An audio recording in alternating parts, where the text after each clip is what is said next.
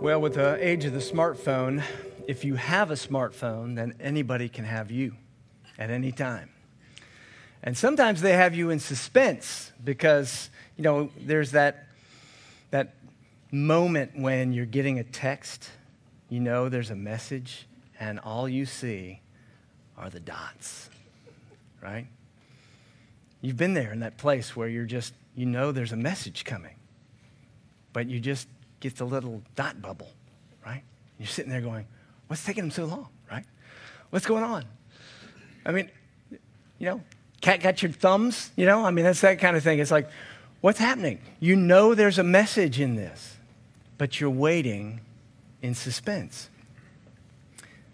This is a series where we're looking at insight through hindsight, where we understand that life is lived forwards but understood backwards, and there are times when circumstances keep us in suspense.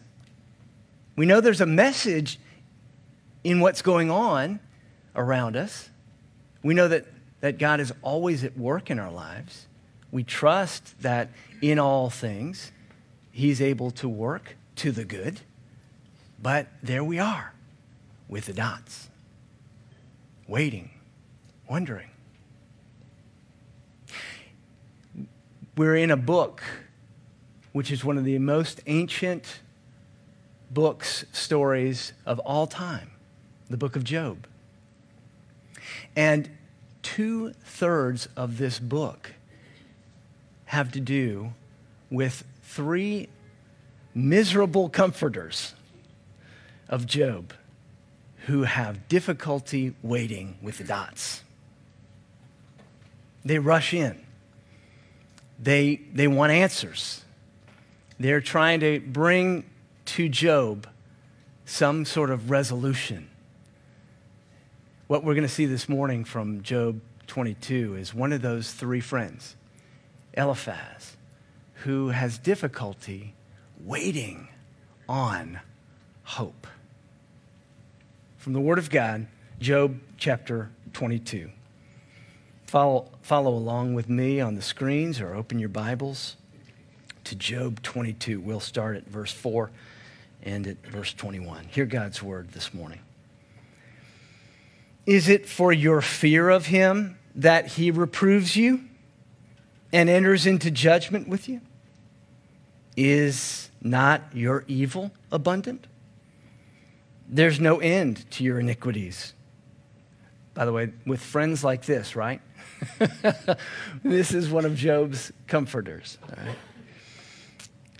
For you have exacted pledges of your brothers for nothing and stripped the naked of their clothing. You have given no water to the weary to drink, and you have withheld bread from the hungry.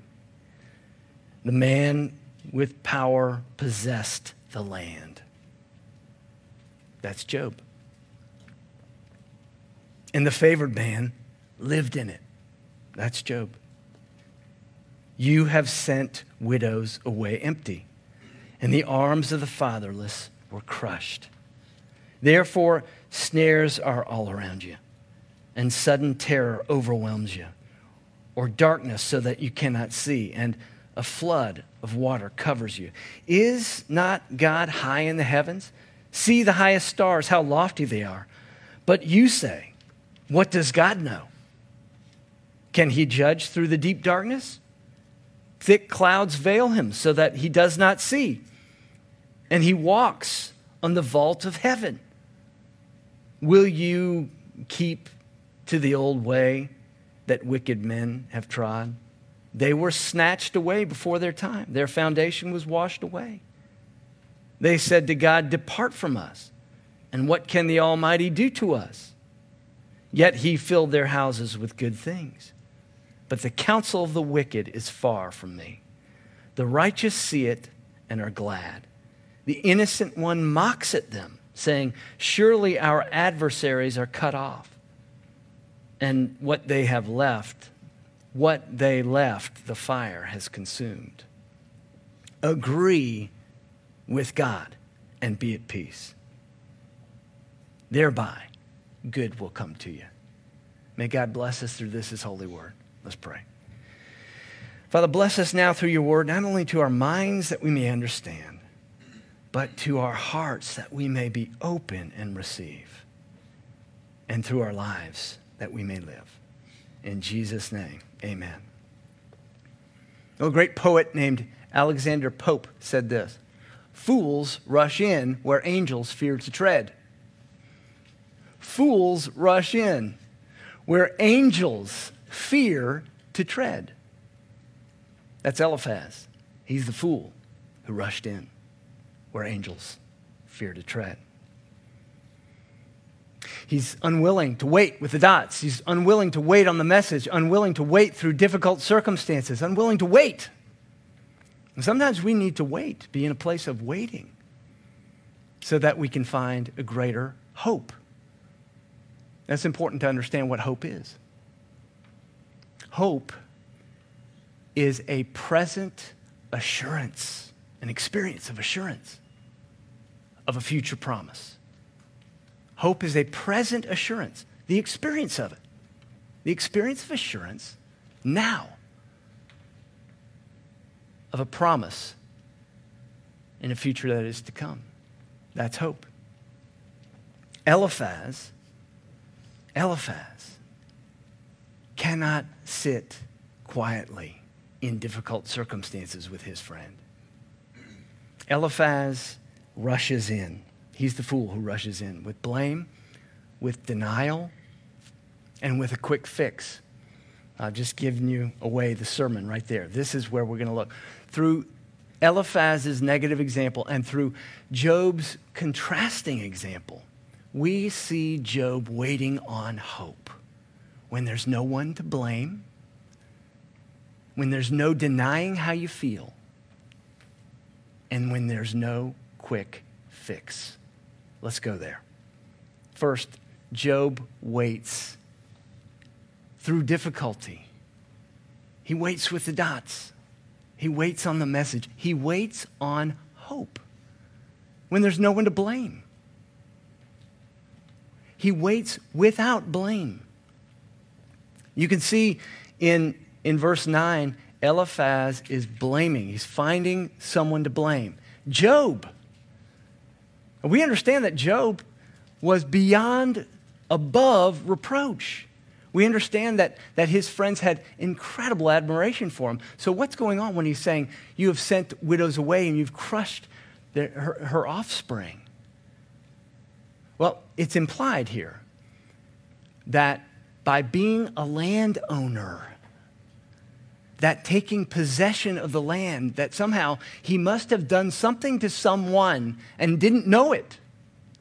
This is the implication of what he's saying. You have become a great man. You've become someone who owns. If wealth was measured in land during this time. If you owned land, you owned it. You owned the world. And so what he's saying is, you might not know the people you've hurt. You might not have indirectly hurt them, not directly hurt them. But in taking possession of the land, you must have done something to somebody to deserve what has happened to you, the circumstances. So he's trying to balance the counts. He sees a man named Job, somebody he admires. He sees these awful, crushing circumstances. And so he's going over to the other side of the scale, and he's saying, we have to balance this out. We have to blame something. So Job, you must have done something wrong, right? It's like that, the opposite of that Sound of Music. Somewhere in your youth or childhood, you must have done something bad, right? That's the way sometimes in a karmic, you've heard karma, like instant karma. You curse somebody and all of a sudden you slip on a banana peel, right? That's a karmic worldview that balances accounts. It goes tit for tat. It says that God is up there with knobs and always looking for some way to balance accounts, that you've done something wrong, and so he's going to do something wrong to you. This is a worldview that is not biblical. But this is what Eliphaz has resorted to in order to make sense of what's going on. C. Everett Koop was the Surgeon General at one time when I was young, and he wrote a book after his son had died. His son died in a rock climbing accident. The name of the book, see if you understand what he's saying. The name of the book is Sometimes Mountains Move.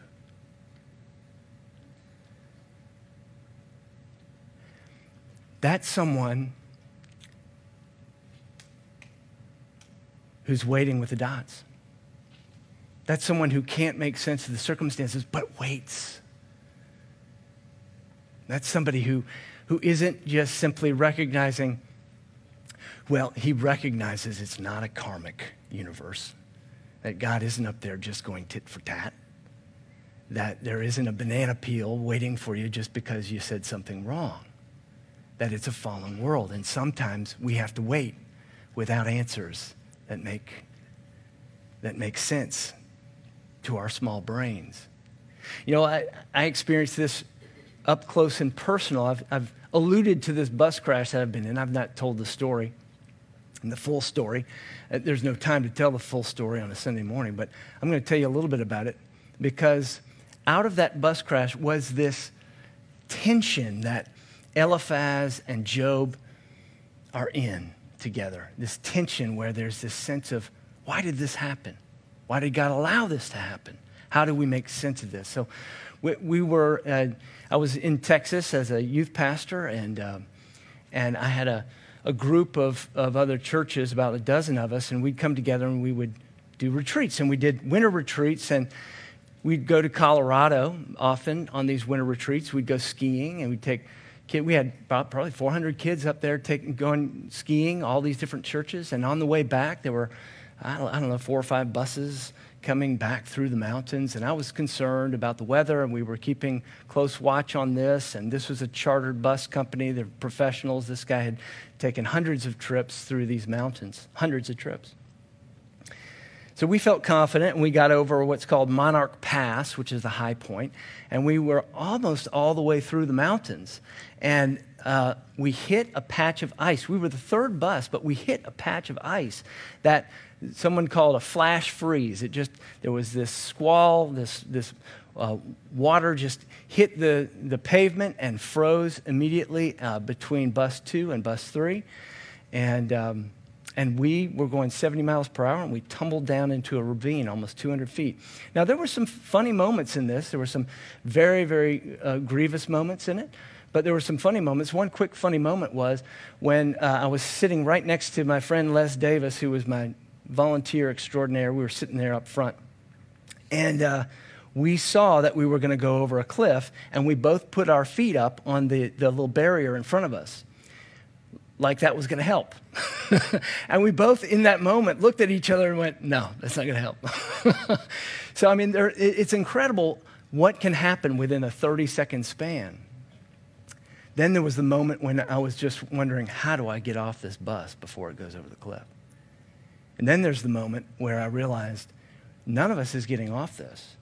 And I was concerned that the kids were all going to not have the benefit, at least, of the seat in front of them. So we got everybody crouched down. When we tumbled, the safety glass broke, and it threw most of us onto it. And it was... I don't remember this. I'm just guessing. Nobody really knows, because everybody was really knocked out. But when that glass broke and the bus rolled, it left most of us to pretty much slide down into this ravine on snow. And there was nowhere else that this could have happened and we could have survived. Now, 3 people didn't survive. The people who did not slide down, the people who stayed on the bus died. And so for the next year, we walked with these families through this grief and through all of these injuries. There was a pastor in town who had answers to all this, and it was very disruptive. He rushed in like Eliphaz, where angels fear to tread. We needed to spend a season with people just to wrestle and wait on hope, on a bigger hope, a hope that couldn't be constrained to our small reason. We needed to help people find a greater hope. And this pastor kept rushing in with answers. He kept rushing in to balance accounts. He began to suggest, as Eliphaz suggests to Job, there must have been something that we weren't doing right as a church. There must have been something that somebody on that bus did wrong. Every now and then when something happens in the news, something big happens, there's someone who thinks they know why it happened, and they're quick to speak up. Fools rush in where angels fear to tread. You see, sometimes mountains move. And we have to sit and wait on hope, on the experience of God's presence. He doesn't always promise that everything's going to make sense, but he promises to bring his assuring presence in the midst of difficult circumstances.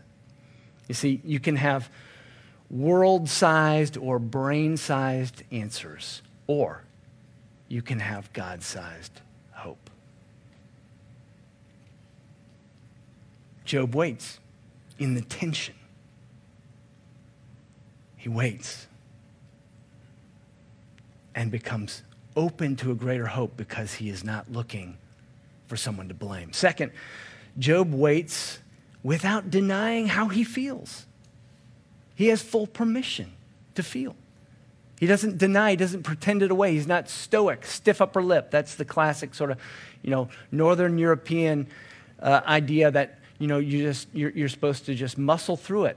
Pretend away feelings. That it's reason. The Greeks really came up with the idea that through reason you can just overpower your feelings and that this was somehow a virtue. No, Job does not deny how he feels. He doesn't deny it. As a result, it directs his complaints towards God and towards hope. Verse 12 and 13, Eliphaz is interpreting what Job has said earlier. But he gets it wrong. See, throughout chapter 19, Job is complaining. But he's complaining about the fact that Job himself is in darkness. But the way Eliphaz characterizes it is as if Job is saying that God doesn't know what's going on, that God isn't aware, that God doesn't care. But what he does is reverse what Job is actually saying. And Job is just complaining that he himself feels like he's in the darkness. Now, why is it important that he does this? Well, my wife Beth reminds me every now and then that when somebody is upset with me, she says, well, at least they brought it to you and not to everyone else. That's a great reminder. When somebody comes to you and they're upset with you and they're standing face to face with you and they're bringing their complaint, that's a gift. The easy thing is to go to everybody else and not come to you. It's very difficult to bring a complaint to the person that you feel has done you wrong. Job brings his complaint to God, and Eliphaz misses it. He misses it. Every now and then when we're in a season where weddings are coming, post-pandemic weddings are always coming now. It used to be June, we'd have a season where we're ramping up for weddings and it was nice and tidy and everybody got married in June. Am I complaining? Yes. Now they just happen everywhere and anywhere and anytime. But when we're ramping up to a wedding, I love sitting with a couple and helping them to complain to each other. Yeah, it's important. You think complaining, you have the connotation that complaining is about nagging or whining. No. A complaint is just simply saying, this is how I feel. I'm not going to pretend it away. I'm not going to wait for some big explosion to let you know. I'm going to let you know up front. And you know what happens? When they talk to each other in a certain way, and you can do this with your coworker, with your friends, with your brother, sister, whatever. When you listen to their complaint, these comforters are not good listeners, are they? Eliphaz is not a good listener. But when you listen to somebody and you stay in their moment and you let them have a full turn, okay? A full turn. You're not just waiting to pounce, not just waiting to say, okay, now let me tell you what reality is, right? But waiting. It's amazing to see people discover themselves. When you let them complain, when you let them, because underneath what they're thinking is how they feel, and they're not always sure what it is. And it's so amazing to watch couples talking to each other in this way where they discover, where he helps her discover, hey, this is what I thought, but now I've just discovered why I think that way. They get under the waterline. And in fact, it gets to a place sometimes where if they linger in that moment, if they wait long enough, you can see a hope or you can see a fear that emerges and a greater sense of discovery and purpose begins to emerge. I've mentioned this quote to you a number of times. I'll keep mentioning it because I think it's so important. C.S. Lewis says, we're not to pray what's supposed to be in us. Just pray what's in you. Don't pray what's supposed to be in you. Pray what's really there. Job prays what's there, doesn't pretend it away. And as a result, you begin to discover that he has great hope. He is in the midst of difficult circumstances, yet experiencing the presence of God, an assurance of his faith. And finally, Job waits without a quick fix when everybody else is wanting to bring one. They want to turn the knobs. They want to turn the wrench. They want to fix this thing. They want to tighten it up. Hope versus resolution. That's sometimes the choice that life brings us. Hope or resolution. Verse 21. Now, this is where we back off of Eliphaz a little bit. We give him a little bit of a break because I think you're going to see here what's happening is Eliphaz loves Job. He really does. You think, love me a little less, right? If you're a friend like that, love me a little less, right? But he really does care for Job, really respects him. This is the guy. This is the guy everybody believed in. This is the guy that everybody admired, wanted to be like. Eliphaz wants him out of pain. So he rushes in with a quick fix. Verse 21, he's saying, submit to God, just be at peace, agree with him. What's he saying? He's saying, repent, and thereby, back to the karmic or sort of the balancing of accounts worldview, just repent and then God will begin to bless you again. Let me ask you this. You have places in your life where you've struggled. You can look back.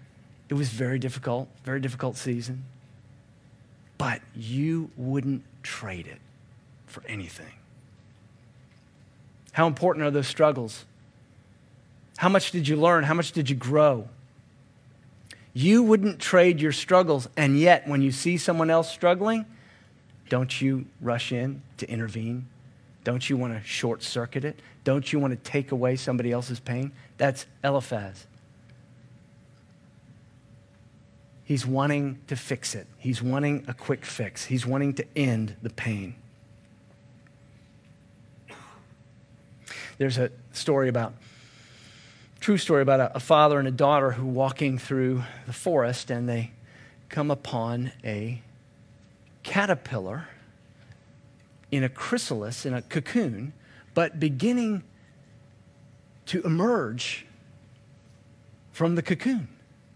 And one fabulous wing is already, one beautiful, colorful wing is already protruding, but it's struggling. It's pushing. The daughter says to the father, help it. Will you help it? The man takes out one of those little Swiss Army knives, one of those little pocket knives that hook on your keychain, and pulls out the scissors. And just at the bottom of that cocoon, snips, just to open it up a little bit. And the butterfly, what would have been a butterfly, the caterpillar, becoming butterfly, slips out and dies. It's so important to struggle. In the caterpillar illustration, the wings develop, the strength develops, the ability to expand those wings, to let them dry out and fully form. Oh, God is always up to something in your struggle. But see, in the struggle, in the place of difficult circumstances, when we don't have brain-sized answers, we don't have answers that the world can provide, we begin to see that we're made for bigger answers. We begin to see that we need something more than what the world can offer us. Bigger answers, bigger circumstances, a bigger hope. You see, faith is trust. And the best illustration that I've ever heard of for just a simple illustration for what faith looks like, it's to shift your weight onto something else. Really trust it. Not just say, I believe that can hold me up, but to step onto it. Actually, let it hold your weight. That's faith. What's hope? Well, when you have shifted your weight, it's the strengthening of God's assurance in the present moment. And sometimes we need to be in difficult circumstances so that we can learn to step out and experience a God-sized hope, not a world-sized answer, not a present moment understandable resolution. Chesterton said of Job, he said, Job was comforted with conundrums, but he was comforted. Let's pray together. Holy God, how we thank you for the times when we have waited, the times when we haven't rushed in to blame, we haven't rushed in to deny our feelings and ignore what you're doing in the moment of pain, and we haven't rushed in with a quick fix. We thank you because as we come to this table this morning, there is a mystery of your presence here. That, Lord, you have spoken hope all the way into flesh and blood. And so we ask this morning that you would set aside these common elements from their everyday purpose to a sacred task, that as we receive this bread and drink from this cup, we would experience a magnificent exchange of our sin for your own righteousness. In Jesus' name, amen.